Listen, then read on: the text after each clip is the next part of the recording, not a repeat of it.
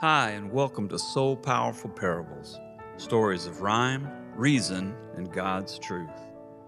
I'm your host, Dana Buck. Thanks for listening. And if you like the story, please consider subscribing and give us a five star rating where you enjoy your podcasts. It really helps us. We'd also love to hear from you, so contact us on Facebook at So Powerful Parables. Now, settle in and let's have a story.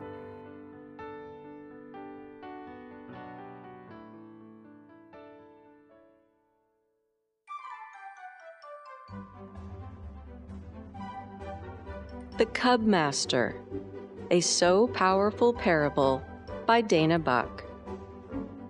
If I speak in tongues of men and angels, but do not have love, I am only a resounding gong or a clanging cymbal.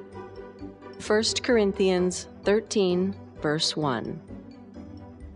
Sometimes we all need a reminder that the most effective strategy is simply to love. The Cub Master, a so powerful parable by Dana Buck. What's a tale without a hero? A film without a star? Disneyland with Mickey missing, rock with no guitar, comic strip devoid of humor, map without a road, apple pie bereft and bare without its a la mode. Insufficient, barely potent, that is what they are. So much more complete if they were fully up to par. And so let's have a story that will help us all to see what mishaps may present themselves when love is absentee.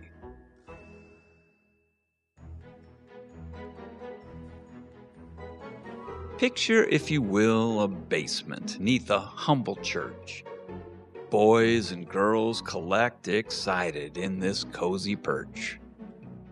Meanwhile, in the restroom, getting set to meet the youth, a man's about to learn and teach us all a little truth. Peter Smedley checks the mirror. He's confident, excited, balanced between feeling somewhat nervous yet delighted. Today is such a special day, a crowning act for Peter. He's volunteered to just become a first time Cub Scout leader. Ever since he was a boy, he loved the scouting life, learning how to light a fire and use an axe and knife, building handmade shelters, read a compass, blaze a trail, hunt for roots and berries, catch a fish, or snare a quail. And now he's poised and ready to pass on this hard won lore, rally up some city kids, and give them all what for. Peter ties a bright bandana firmly round his neck, cleans the lint from shirt and sash, yes, every single speck. Snugs his hat upon his head, admires a fine reflection. Out the door, he then commands, Assemble for inspection! Startled, all the kids comply by milling in a throng. Peter shouts out, No, no, no, you're doing it all wrong. Give me just a single line extending left to right. Tallest to the shortest. Organize yourselves by height. The kids attempt to sort themselves and find some kind of order. But this just sparks the squabble who is taller and who is shorter. It's then a piercing whistle breaks the height disputing din. Peter hollers, Never mind, just make a line. Fall in. With quite a bit of jostling and a tongue stuck out or two, the kids form an arrangement and are ready for review.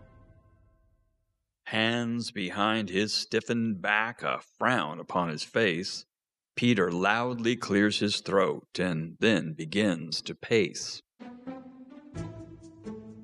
Scouts? His voice a steely drone. Well, that was a disaster. My name is Mr. Smedley. I'm your reigning Cub Scout master. I am here to bring to you the knowledge and the skills you will need to memorize through discipline and drills. Put away your pessimism, don't have any doubts. Once I am through with you, you'll all be model scouts. The kids exchanged uneasy looks, then one boy raised his hand. Name? said Peter formally. The boy replied, I'm Stan. What's your question, Stanley? Peter's tone did not relax. I was wondering, said Stan. will we be having snacks? Peter's look could stop a clock, or Stan felt in a bind. Under Peter's rigid gaze, Stan whispered, Never mind. All right then. The cub master said, Let's gather round a table. A basic skill is tying knots. Let's see if you are able. As the kids were seated, Peter gave them each some rope. Can they tie a simple knot? The answer soon was nope. Bernadette made hers a necklace. Alan made a tie. Oscar twirled his carelessly, which hit Diana's eye. The only knot completed was when Bobby took his tether, looped it quickly round, and tied Michelle and Stan together. Peter called for quiet. I will do a demonstration. This requires total thought and all your concentration.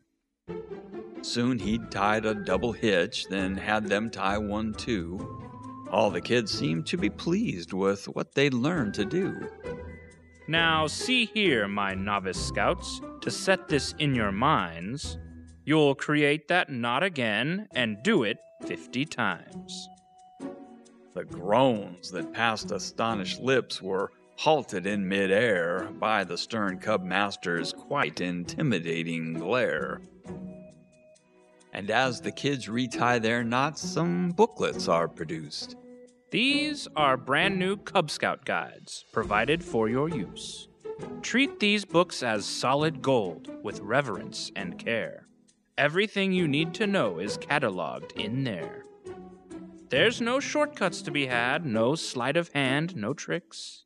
Next week, expect a thorough quiz on chapters 1 through 6. Mouths unhinged hang open as collective eyes grow wide. Muttered protests fill the air as moody knots are tied. Later, Peter's lecture on deportment caused a rumpus, as did his dissertation titled How to Read a Compass.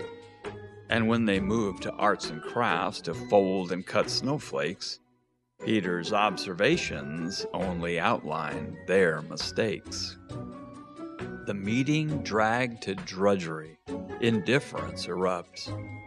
The highlight for the kids was when their parents picked them up.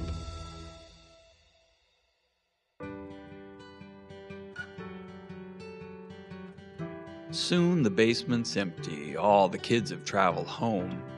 Peter sits and contemplates the meeting all alone. He saw the mournful faces as the afternoon progressed and knew that in his heart of hearts he hadn't passed the test. I have so much to teach them, so much knowledge to express. What the heck's the secret to rapport and to success? As Peter heaved a tired sigh, a voice came from behind.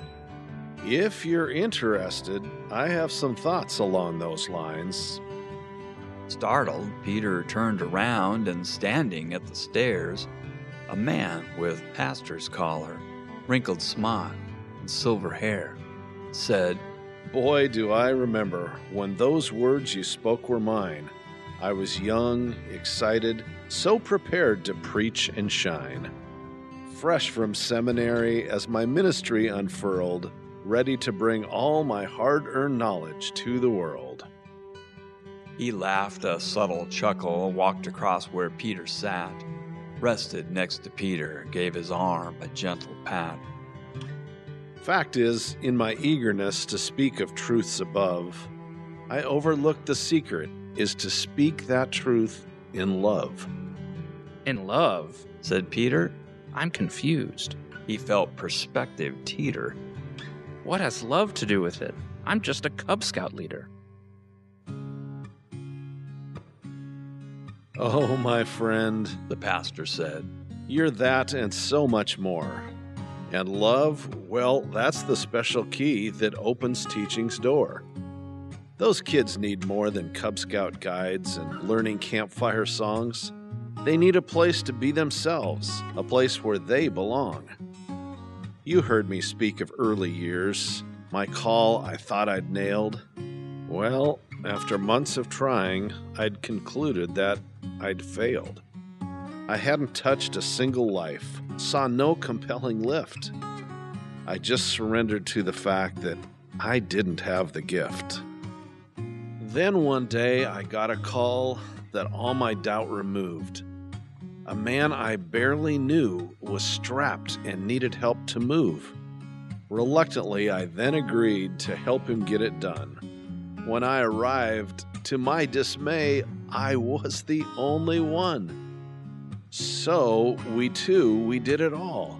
And when the job was through, we talked and talked while we enjoyed some pizza and a brew. And like a flash, I realized my teaching learning curve was so much more enhanced when I took time to love and serve. I started seeing people as much more than just objectives. This transformed my experience and altered my perspective. I have no doubt you have the knack, the wherewithal, my friend. Just think what were you longing for when you were nine or ten? Peter sat there quietly, then said, I can recall. I just hope someone noticed me and knew my name. That's all. It's really simple, isn't it? The pastor ends their chat. All we're really looking for is not much more than that. He smiled and rose up from his chair. His voice grew low and warm, You will be terrific. patting Peter on his arm. Well, I had best be going. I'm sure I'll see you hereabouts. And as he left, he softly called, God bless you and your scouts.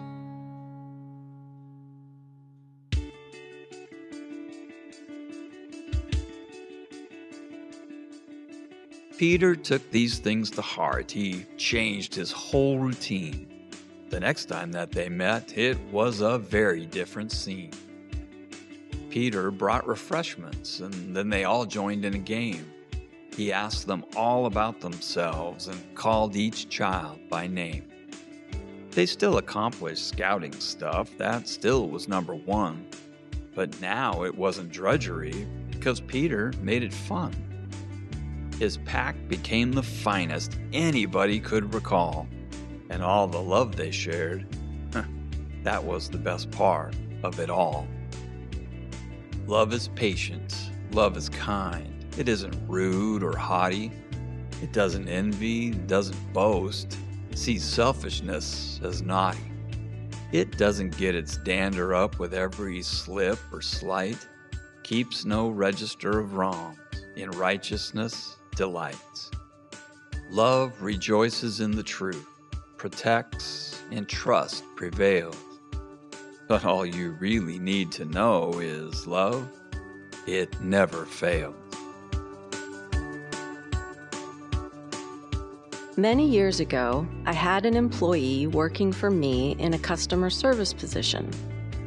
The window where folks would come for service was just the other side of the wall of my office cubicle, so I could hear the conversations that would occur there.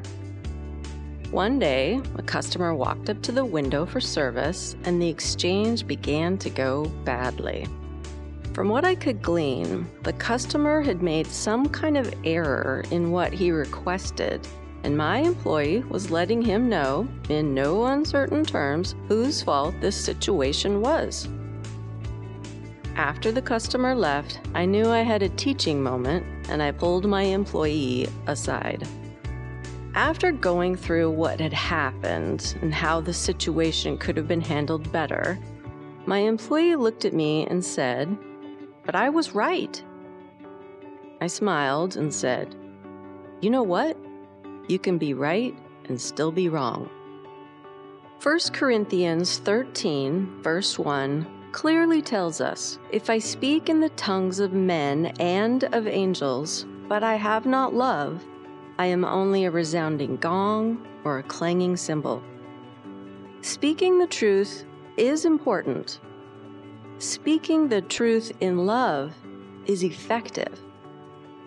Let's learn to apply the Apostle Paul's beautiful description of love found in 1 Corinthians 13, verse 4 through 7, in all our circumstances and relationships. When we do, more often than not, we'll find our words are not just listened to, but heard.